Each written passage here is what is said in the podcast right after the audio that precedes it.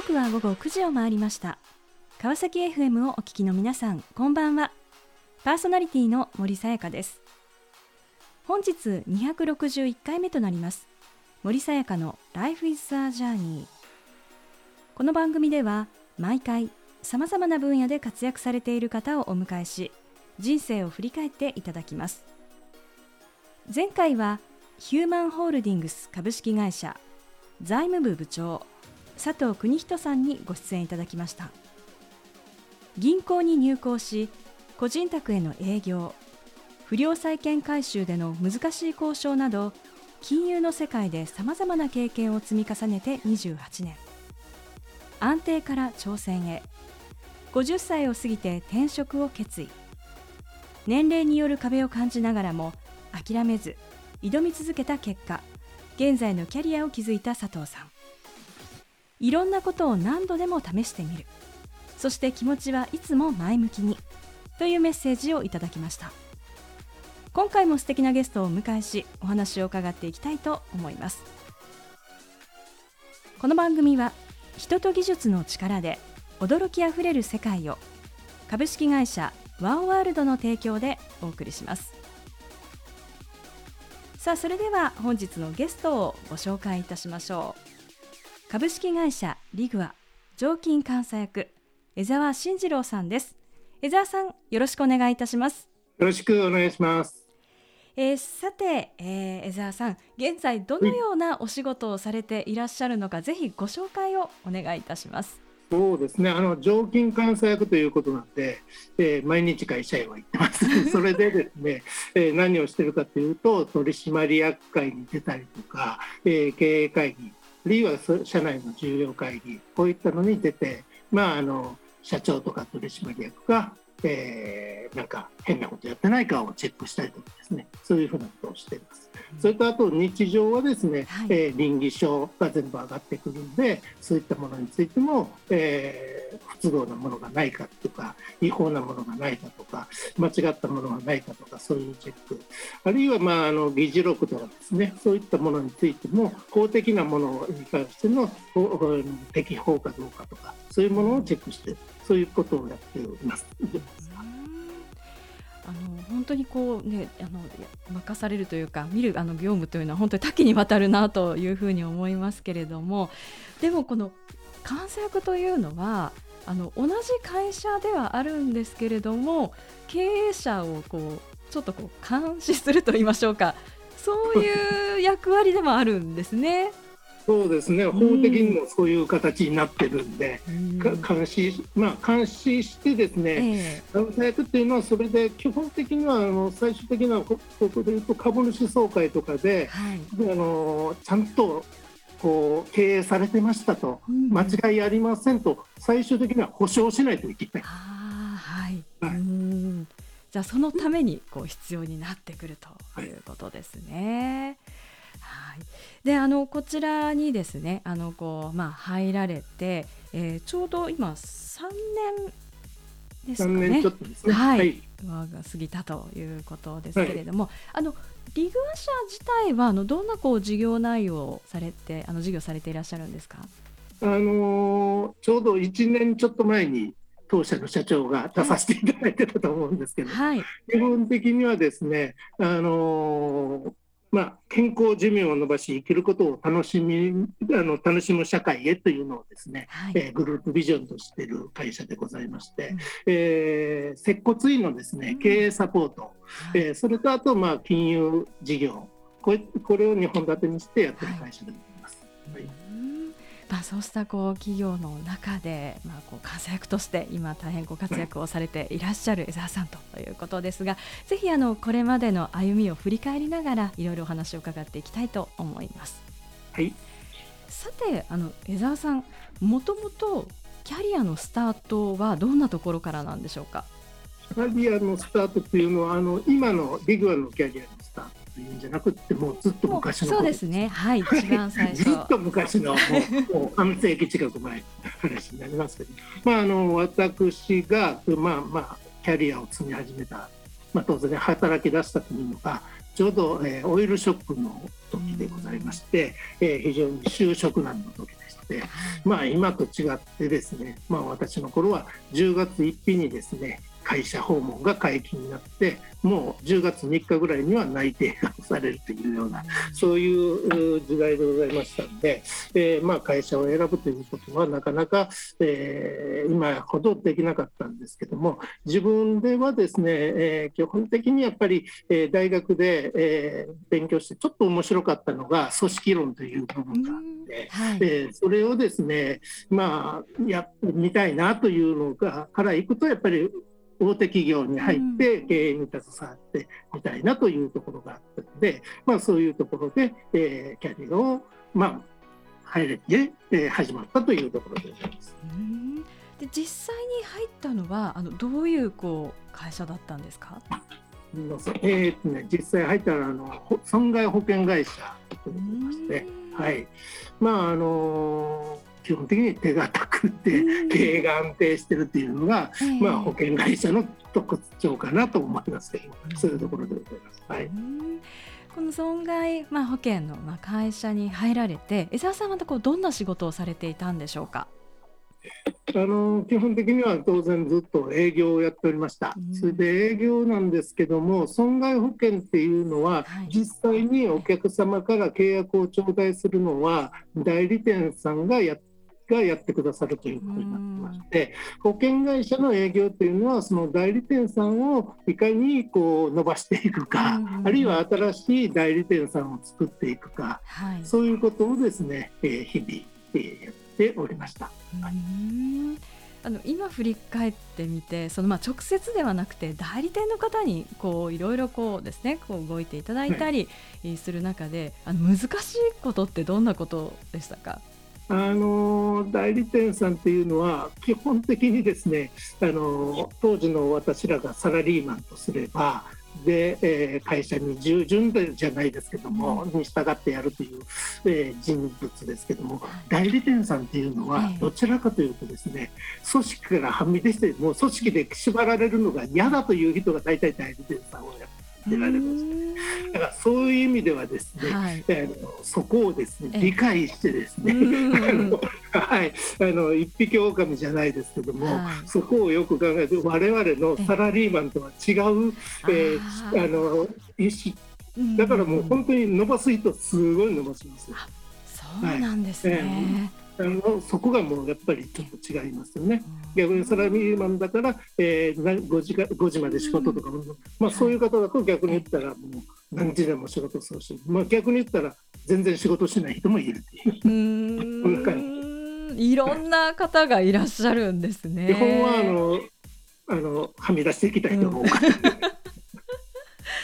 へえでもこうそういった中であの江澤さんご自身の自分のこう、まあ、成長を自分が成長したなというふうにこう思えたなんかそういった経験ってどんなことがあるんでしょうか？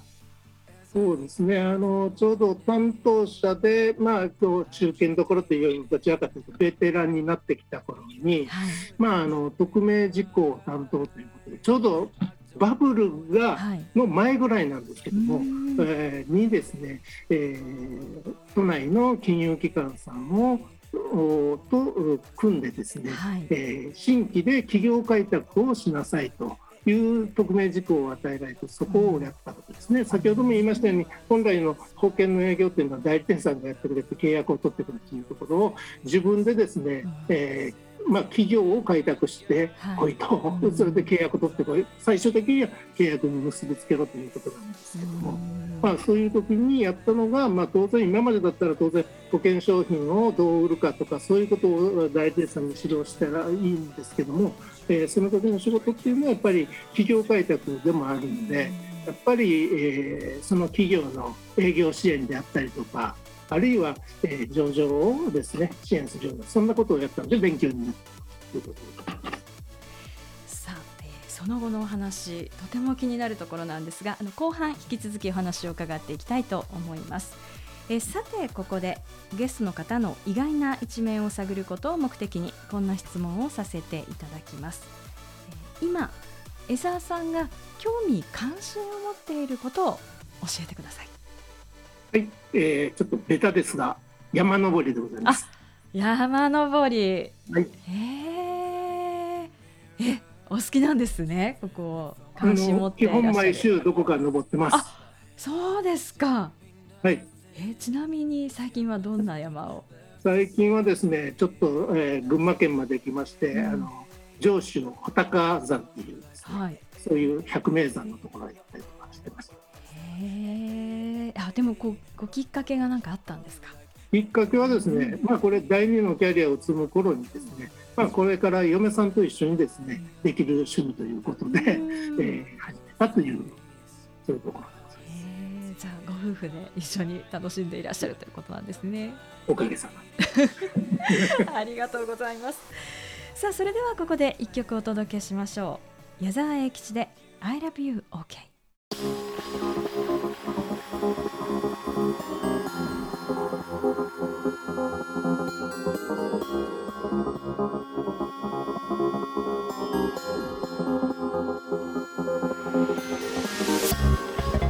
あ後半も引き続き株式会社リグア常勤監査役江沢慎次郎さんにお話を伺っていきたいと思います。えー、まあ前半はまあ、最初のキャリアということで、まあ、損害保険の会社に入られて、えー、そして、まあ、匿名とですね、えー、いうそういったこうお仕事を、まあ、されていたというところまでお話をしていただきました。で実はあの今流れているあの矢沢永吉さんですがあの江沢さんお誕生日が同じだそうですね。はい あの年は違いますけど。ああそうですか。年は全然ちなみに江沢さんはあのおいくつなんですか今？あの無事高齢者になりまして六十五歳で。はい。六十五歳ですね。えー、でもね山登りもねされたり。ね、お仕事もされてちょっといいなって思いながら こういましたが、まあ、さてですねあの損害保険の、まあ、会社で、えーまあ、キャリアをこう積まれてこられたということですけれどもあのご自身の中でキャリア自分のキャリアに対して意識をし始めた頃というのはいつ頃なんでしょうか？そうですね。あの50代の半ばで、もう基本的にはこう、えー、役職定年を迎える年っていうのが大体あるんですけども、はい、その頃からその頃にやっぱり考え出しましたね。はい。まあ、自分がこの先こうどうなっていくかというところで、まあ、その役職定年でも今とはこうそれまでの自分とはまた違うこう環境になるわけですよね。そうですね。はいそのような中でどうやってですね自分のこの先のキャリアというものをこう考えていったんでしょうか？どうやってというか、たまたまですね、はい、あのその55歳とか6歳以降の60になる手前のところでですね、はい、まあ、グループの、はい、えー、人材派遣、職業紹介の会社なんかへ、にもあの、まあ、社長として行かせていただいて、はい、その中で今までと違ってですね、えー、そういうあの人材派遣会社の方たちとか、人材紹介の方そういう方と聞いてましてですね、はい、やっぱりこれからのシニアのキャリアについてはですねまあ、ある意味で前向きに捉えるとですね非常に揚々たる世界があるなというふうに思いましてそういう意味ではですね、まあ、あの今までの会社にとらわれない外へ出て、えー今までのキャリアを生かしてみたいなというふうなそういう感じになりましたですね。でも実際こう外に出て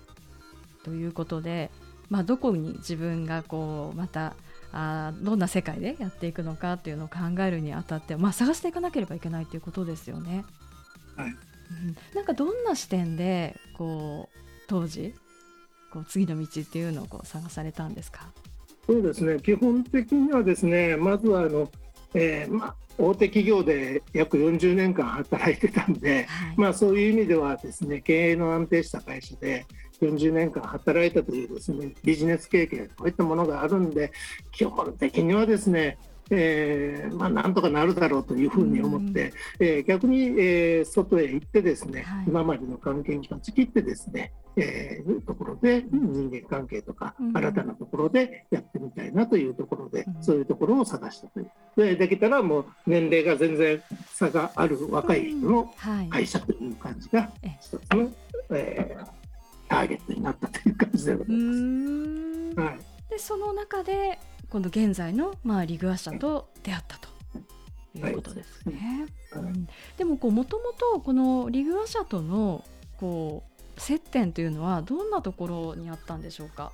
まあ、接点ということでいうとですね、まあ、あの個人的なあれでいくと前の会社のですね、はい、まあ、元同僚がですね早期退職してコンサル業をやってまして、えー、えー、その彼の紹介でですね、はい、えー、ビグワ社の社長になったと。でそれでビグワ社の社長の社長というかのこう、えー、健康とですね金融、これのコンサルティングナンバーワン企業を目指すというところに共感しましたのと、それと IPO、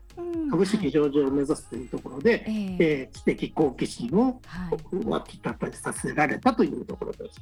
へえ、じゃあいいこう本当に出会いだったんですね。ね、はい。でもなんかその でもその出会いが前のこう会社のそのこうもっと同僚だったと。はい、うんいうことですけれども。あのこうやっぱりこう組織で働いていてこう年齢をこう重ねていくと、はい、まあ、同僚のとのこう関係性みたいなところっていうのもこういろいろこう変わっていくところかと思いますが、例えばそのこう上司とこう部下であのこういい関係を継続的にこう続けていくためにはあのどんなことが大事なんでしょうか？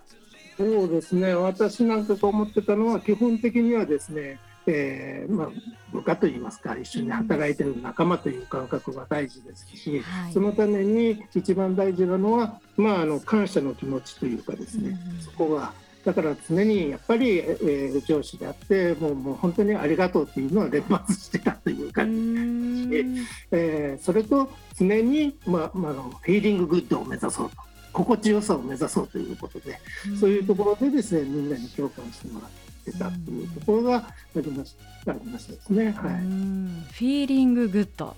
なんですね。はい、うんでもそういうこう現役時代に、まあ、そういうこう関係性を築いて、まあ、いくことが、まあ、一つまたその先の 道にこうつながる一つのきっかけにもなっていくということでしょうかね。そうですね。あの同じ会社にいてうんぬんであれば当然もうそういうことが見えてるんで、まあ、その前からやっぱり、まあ、まあ準備じゃないですけどもそういう社会前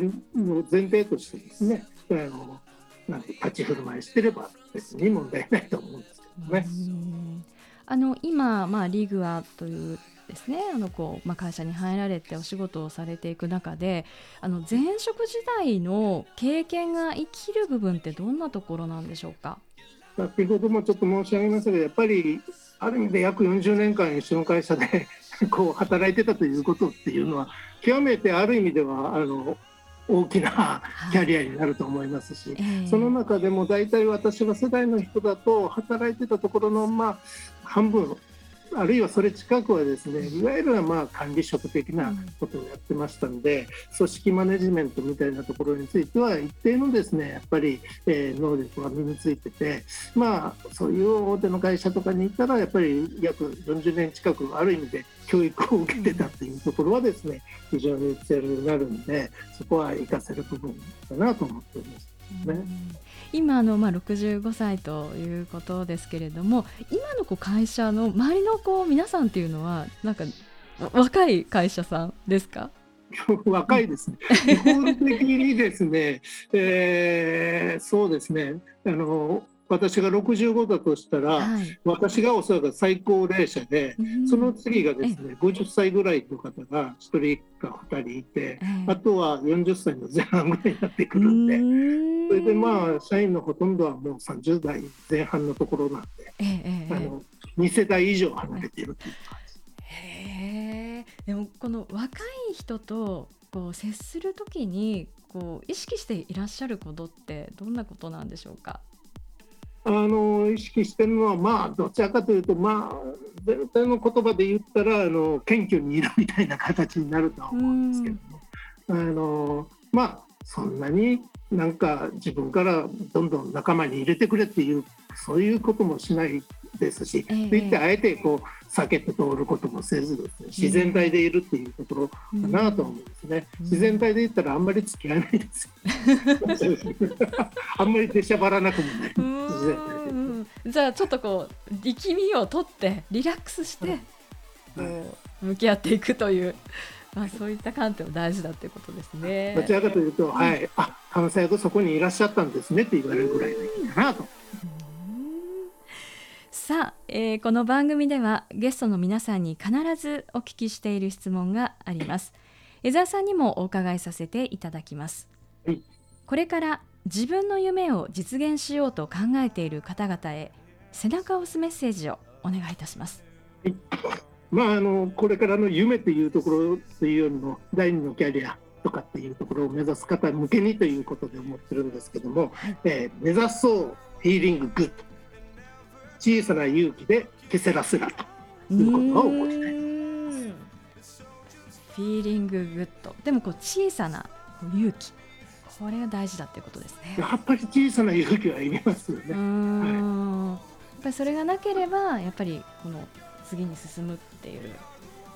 そうですね、うん、小さなっていうのはだからあの知的あの致命的なダメージを受けない程度のだけども今までと違った行動をしようねということですね。うん、だから小さな勇気はいるはい、うん、ほんのちょっとですね。ほんのちょっとこはい、そんな大きな勇気はいらないと思います。大丈夫だと思います。ただ目指すのはフィーリンググッド心地よさをぜひ目指して小さな勇気をは、えー、発揮していただいたらあとはケセラセラです。素敵なメッセージをありがとうございました。とんでもございますということで、えー、本日は改めまして株式会社リグア常勤監査役江澤慎次郎さんにご登場いただきました。江澤さんありがとうございました。ありがとうございました。どうも失礼します。さあそれでは最後にもう一曲お届けしましょう。エルトン・ジョンチャーリー・ブースでアフターオール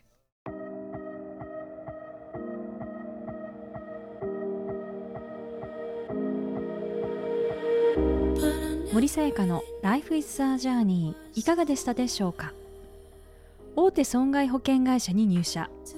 営業匿名事項担当グループ会社の社長などさまざまな経験を重ねて40年。定年を迎える中元同僚の紹介をきっかけに外に出て新たな道へ。現在常勤監査役として活躍されている江澤さん。フィーリンググッド自分が心地よさを感じる方へ。60歳を過ぎた自分が一体どのような姿になっているか。それは想像しがたいものですが謙虚な心で人と向き合いながら新たな経験を楽しむ江澤さんの姿に私も自分の心に素直に従いながらいつまでも笑顔で日々を過ごしていたい。そう思いました。次回はどんな素敵なゲストの方が来てくださるでしょうか。来週もまたこの時間にお会いしましょう今日も一日お疲れ様でしたおやすみなさい。